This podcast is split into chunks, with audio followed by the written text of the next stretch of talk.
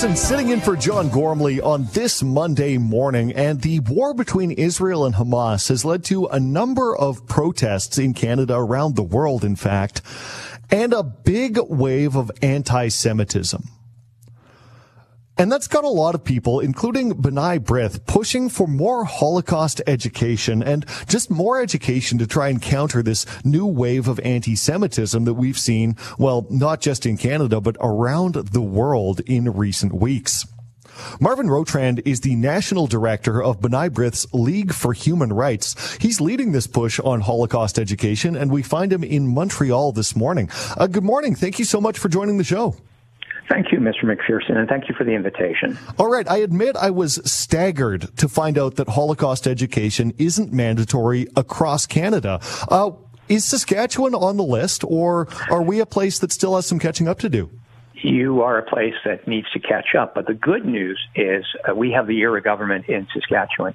We've actually been in contact with Dustin Duncan when he was Minister of Education, and he was very open to improvements. When there was a cabinet shuffle recently and Jeremy Cockrill took over the role, we um, relaunched our communications with the ministry, and they set up a high-level meeting with the civil servants who are in charge of, um, of curriculum in Saskatchewan schools.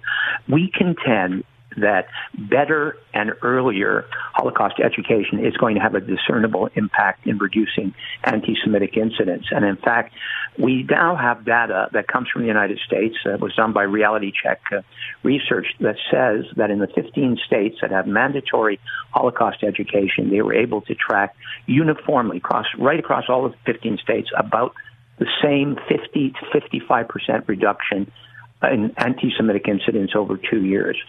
They also said that they were able to track a decrease in anti-black, anti-Asian uh, racism and in incidents uh, targeting other identifiable groups.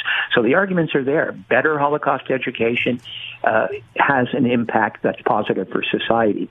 And we've been getting pretty good hearing, not only in Saskatchewan, but right across Canada. Uh, in November of 2022, Ontario announced it would make the teaching of the Holocaust uh, in an age appropriate way mandatory in grade six, and that started this September.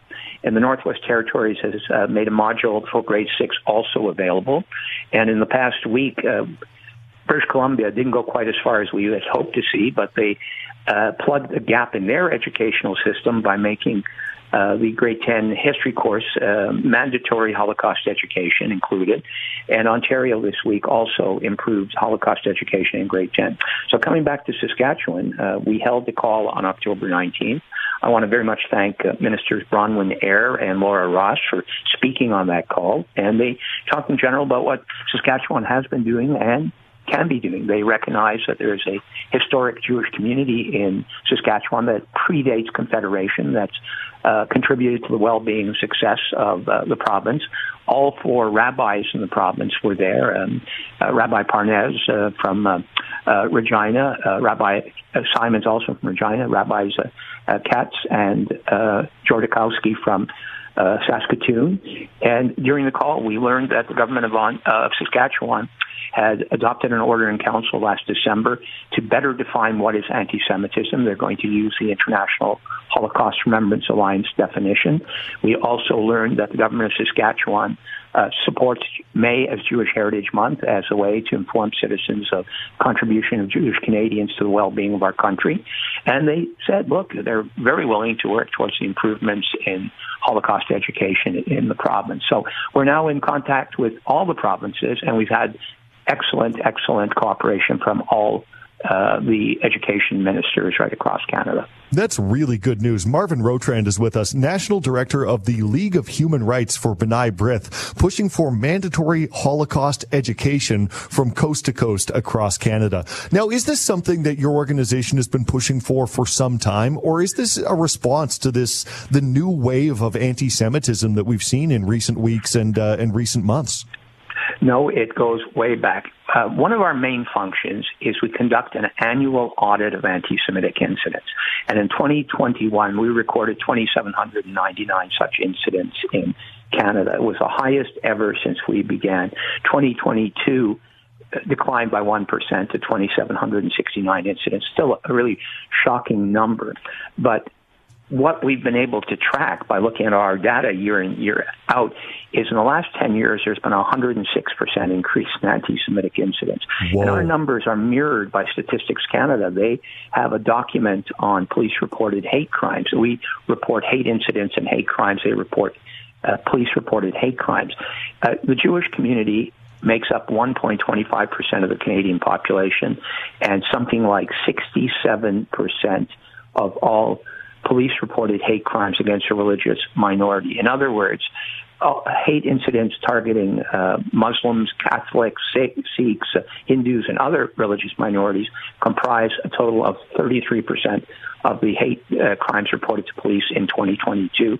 Those against Jews in the category of religious minorities was 66.9%. It's pretty shocking and it shows we had a problem. What we've been able to trace is a lot of the hate is actually uh, new forms of hate and it's uh, pushed online. The advent of the internet has allowed the haters to be anonymous and to be able to impact uh, thousands, if not tens of thousands, hundreds of thousands, even millions of people very, very quickly. There's been a great deal of Holocaust denial and distortion, misinformation and disinformation aimed at our kids online. And uh, governments need to react to that, not only in the sense of having a robust uh, uh, policy to control online harms, but looking at how we can better ensure that our kids know that the Holocaust actually happened. In Ontario, the government conducted a number of surveys before they decided to go to mandatory education in uh, Holocaust education in grade six. They discovered that 42% of respondents said they had witnessed an anti-Semitic incident in school. Can you imagine that? One wow. kid in two. Yeah. That's pretty and staggering. It is staggering. And they also determined by a survey conducted by uh, Western University and Liberation 75 that 35% of their high school students thought that the Holocaust was either exaggerated, fake, or they were unsure about it.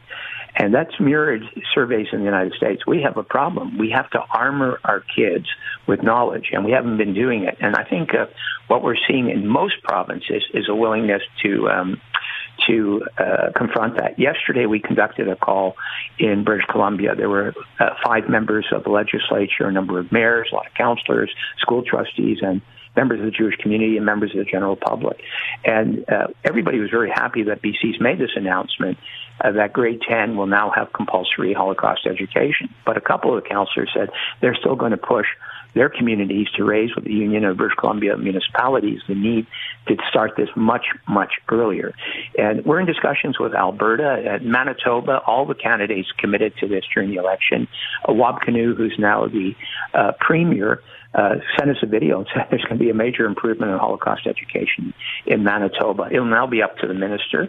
Uh, New Brunswick has told us that they've uh, recently signed a partnership with the Atlantic Canada Foundation for Holocaust Education. They've created a uh, Holocaust Advisory Committee for uh, their education department.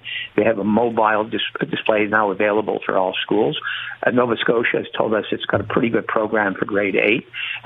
When the other provinces that don't, most of them are in discussions with us. All right, let's we, uh, let's talk, Marvin, about what Holocaust education needs to look like in our schools. Because I remember I, I went through it. I was about grade seven. It was maybe two, three weeks of our history class, I believe believe. But what what would a proper Holocaust education curric- curriculum look like, and what's the appropriate age for it?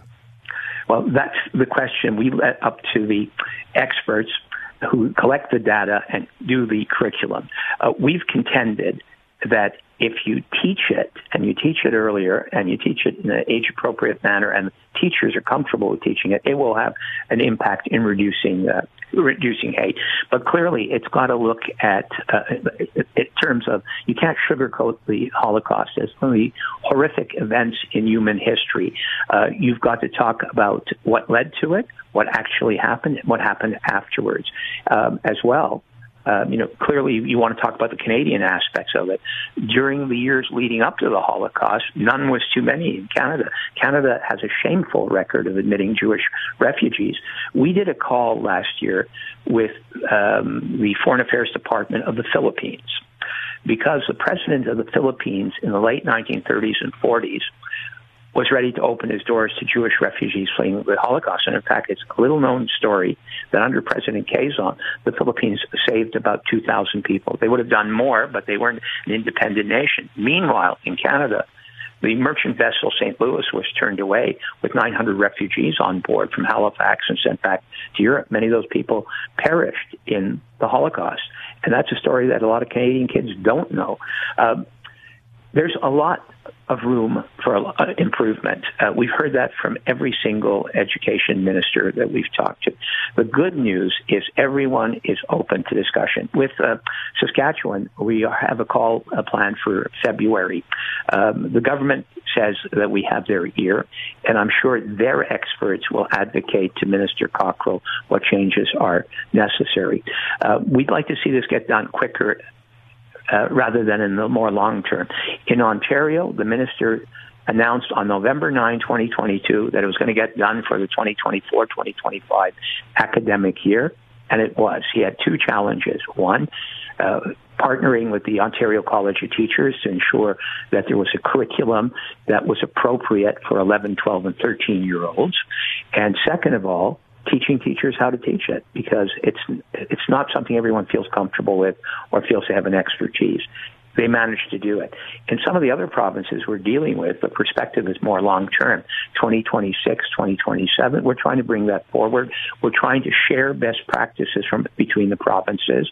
Um, Minister Lecce in Ontario wrote to the Council of Education Ministers last July saying, look, this is what I've done, and Ontario is willing to uh, share information if that will help you do this more quickly. So uh, I think the education departments are aware of our advocacy, but we are not the only ones doing this. There are other groups right across Canada who are equally effective and have an expertise. We're all on the same wavelength. And the good thing is, in Saskatchewan, we seem to have everyone aboard at the um, legislature um, when the terrible Hamas terrorist attack occurred against Israel on October 7th. The, the, leaders of both parties in the legislature spoke out to denounce it and to condemn the condemn the, attack and to stand with Israel and its right to defend itself. And uh, we've heard from our community in Saskatchewan that the leaders of both parties have been present at synagogues, have spoken with the Jewish community to reassure them and to tell them that the legislature has their back. That is very much appreciated. And I believe there is such goodwill in Saskatchewan, we're going to get this done relatively quickly. Well, I definitely wish you good luck. It is a noble pursuit, and it sounds like you're well on track. So thank you so much for joining us, and I hope we can catch up again soon. Thank you, uh, uh, Mr. MacPherson. I hope we'll have another opportunity, maybe in February after we have our second meeting with the civil servants, we can do this again. Let's hope so. That's Marvin Rotrand, National Director of the League of League for Human Rights with B'nai Brith Canada. Lots more still ahead on the show, including the Star Phoenix answers a question I've always wondered about. Why can't I own a pet zebra in Saskatchewan? We'll tell you more about that next. 650 CKOM and 980 CJME.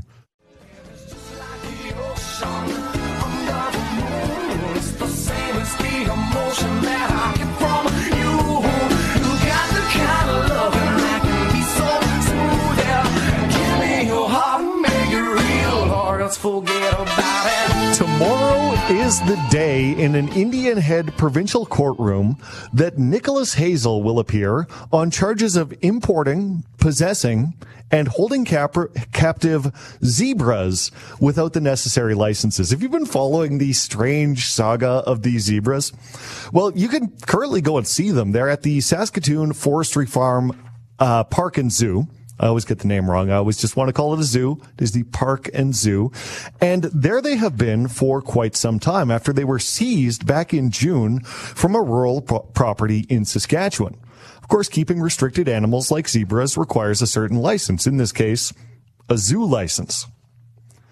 And Tia James, writing in the Star Phoenix, actually unpacks the question of why we can't own zebras as pets. Because at first blush, it seems pretty cool, right? Have a few zebras wandering around on your lawn. You know, like you get to a certain point of wealth and just peacocks start to appear on your property. I, I figure it's sort of like that with, with zebras, but actually they are a restricted species. so they're not allowed and have never been allowed to be kept as pets. And according to the Ministry of Environment, zebras are in fact big, strong, wild animals that have never been domesticated and they do require a great deal of expertise in handling them. Not only are they big, strong animals, but they're big, strong prey animals, which makes them very skittish, very hesitant to being approached by, say, large mammals like us and very dangerous to handle as well. Oh, and also they're from Africa. That means that they have things like a special diet that they require. They have things like special climate that they require. I don't know if you've been to Africa, but there's not a whole lot of overlap in, say, the month of February between African weather and Saskatchewan weather. And in fact, the uh, Saskatchewan government had to kick in about $120,000 so the Saskatoon Forestry Farm could build a special heated barn so that these zebras can actually make it through the winter here. So yeah, tomorrow in an Indian Head courtroom, uh, Nicholas Hazel is going to be explaining why he was holding this group of zebras. Oh, a group of zebras, by the way, is referred to as a dazzle. And just in case you were wondering, they are black with white stripes. Zebra is black with white stripes. Their skin is black. Their nose is black. Their hoofs are black. They are black. The stripes are white. And I will not hear any slander the opposite way. But still, of all the wild animals that you could own, why a zebra? Why not go the full Mike Tyson route and just have a tiger hanging around your house? Have three tigers. You're the heavyweight champion of the world. You should have tigers. I'm full of good ideas on this Monday morning. Lots more still ahead. Taylor MacPherson sitting in for Gormley. This is 980 CJME and 650 CKOM.